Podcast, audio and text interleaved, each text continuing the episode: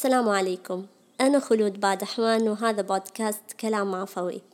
هذا البودكاست خاص جدا جدا جدا لأصدقاء خلود. هذه الحلقة ليست إلا توثيقا للشعور ومشاركته. آخر حلقة أسجلها من هنا في هذا المكان في بيتنا الذي اكتسب صفة جديدة الآن وأصبح بيتنا القديم. تجربة جديدة أخوضها بعد سكنة ثلاث وعشرون عاما في هذا المنزل. ننتقل لمنزل جديد. تبدأ التجربة بالبحث عن منزل يتوافق مع احتياجاتك. لا يعد اختيار المنزل قرارا فرديا. إنه قرار يتشارك به جميع أفراد العائلة كلا وفق احتياجاته ومتطلباته إلى أن نعثر على المسكن المناسب. تعتري هذه المرحلة الكثير من التوتر حيث أنك لا تملك القرار بمفردك دائما وتضطر لأن تسدد وتقارب وقد يصعب أن تجد كل ما تبحث عنه في مكان واحد. وجدت المنزل فتنتقل للمرحلة التي تليها وهي جمع أغراضك. ترى كل ما امتلكته واشتريته دفعة واحدة. تراجع ما احتفظت به سنوات طوال دون أي جدوى. ينهكك الترتيب وتقف عند كل قطعة لتأخذ قرارا بشأنها. هل ستنقلها معك أم لا؟ وإن نقلتها هل ستتوافق مع منزلك الجديد؟ ثم تنتقل لبيتك.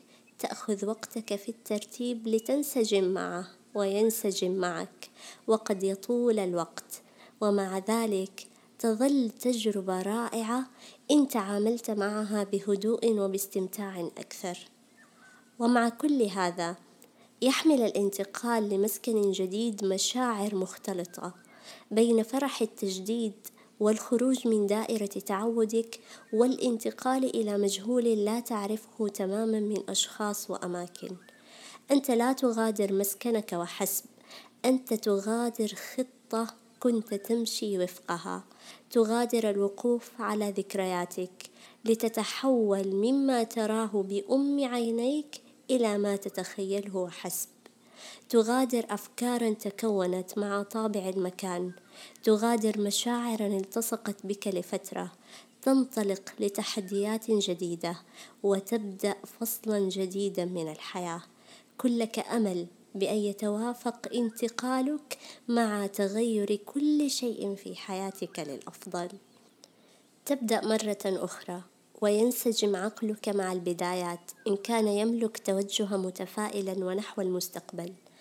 أما إن انغمس في الماضي فستأخذ وقتك في الوقوف على الأطلال والحنين لمن في المكان وهذه سنة العرب. وبمناسبة ذكر الأطلال فقرأت مرة أنه يقال بأن أول من بكى على الأطلال هو رجل يدعى ابن حذام وذلك بشهادة امرؤ القيس حين قال عوجها إلى الطلل المحيل لعلنا نبكي الديار كما بكى ابن حذام ولكن ألم تتساءل ذات يوم لم نحن نبكي على الأطلال؟ ورد في كتاب العود الهندي للعلام السيد عبد الرحمن السقاف هذا النص فما زالت تلك سنة العرب والحكمة فيها أنهم مع سلامة الفطرة ورقة الطبع وغلبة الحب وصدق الهوى وتمكن الألفة كانوا رحالة في الأغلب ينتجعون كل حين غيثا ويرتادون كل وقت شعبا فإذا جاء أحبابهم وقد تحملوا عكفوا على آثارهم وتعللوا بما يتنسمون من روائحهم في آثارهم ويجدون ذلك نوعا من الوصال ولذلك أكثروا في أشعارهم من ذكر الأطلال والديار. يحق لنا أن نفخر بكل هذه الرقة ونؤصلها في أنفسنا أكثر وأكثر. فالعربي رقيق المشاعر يأخذ قلبه الحنين كل بيت تنتقل منه يهيج ذكرى كل الانتقالات السابقة ويظل الحنين للمنزل الأول.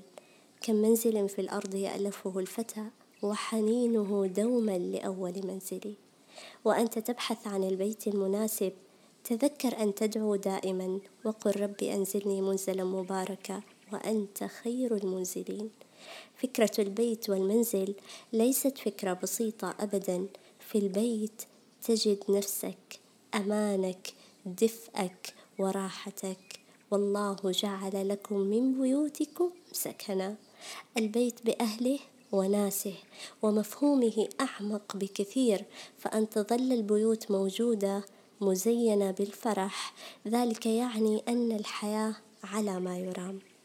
كلما وقفت على باب بيت أنتظر فتحة أتذكر فيروز حين غنت هالأرض كلها بيوت؟ يا رب خليها مزينة بأبواب. لا يحزن ولا بيت ولا يتسكر باب. تذكر دائما أن البيوت بمحبة ساكنيها وليست باتساعها. بدر الدراع يقول في غزليته ألا إن كوخا في معيتها قصر. عمر بيتك بالفرح. اخلق به ذكريات سعيدة قدر استطاعتك. واجعل العودة له يوميا كمكافأة تستحقها. ومن لطيف الدعاء ما قالته نور صالح لا قرب الحزن دارا ينزلون بها لا عمر الدمع بيتا في أراضيهم.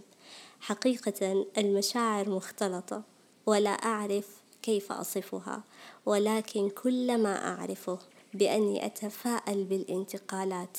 أفتح ذراعي للحياة لاحتمالات جديدة وأدعو دائما عمر الله البيوت بأفراح ساكنيها. شكرا لاستماعكم. لا تنسوا مشاركة الحلقة مع الناس اللي تحبوهم بس اللي تحبوهم ونلتقي بإذن الله تعالى في حلقات قادمة.